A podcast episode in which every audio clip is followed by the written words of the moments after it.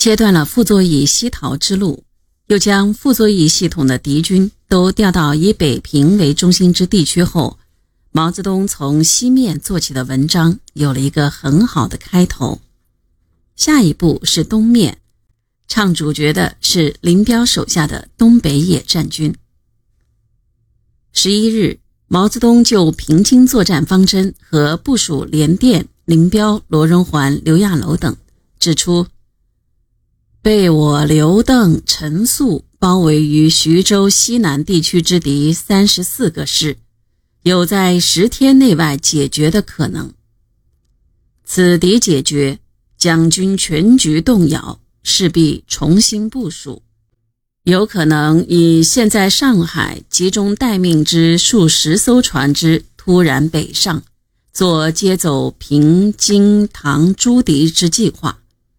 现在唯一的或主要的是怕敌人从海上逃跑，为此，东北野战军主力应加速向平津地区前进，务使这些地方的敌人不能跑掉。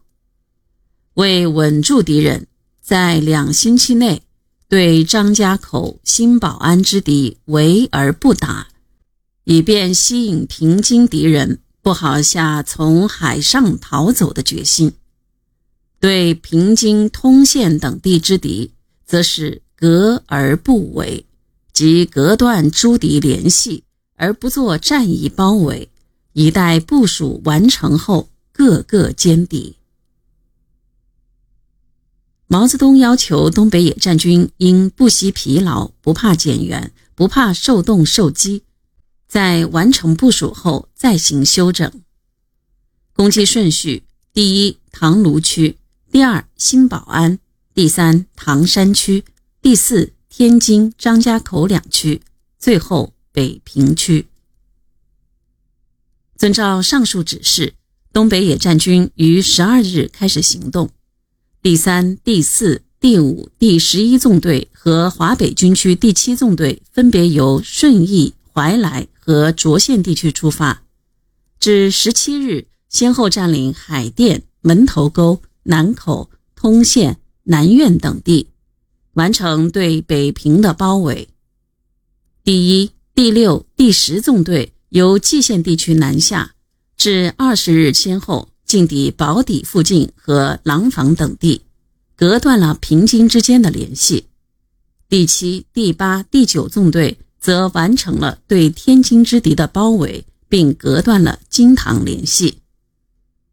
至此，华北和东北人民解放军在东起乐亭、西至张家口的六百公里战线上，完全封闭了傅作义集团西逃和南逃的道路，将其全部分割于张家口、新保安、北平、天津、塘沽五地。傅作义这只惊弓之鸟变成了笼中之鸟，战役第一阶段的目的顺利达到。东北、华北两大战略力量的会师需要统一的指挥。十一日，毛泽东命令两区野战军和地方兵团统归林彪、罗荣桓、刘亚楼、谭政指挥。十六日，又令华北二三两兵团之作战从十七日始。归林彪、罗荣桓、刘亚楼直接指挥。第二年一月十日，中共中央决定以林彪、罗荣桓、聂荣臻三人组成总前委，林彪为书记，所有军事、政治、财政、经济、粮食、货币、外交、文化、党务及其他各项重要工作均归其管辖，以一事而免分歧。总前委向中央负责，总前委与华北局为平行关系，有事用函电或当面商决。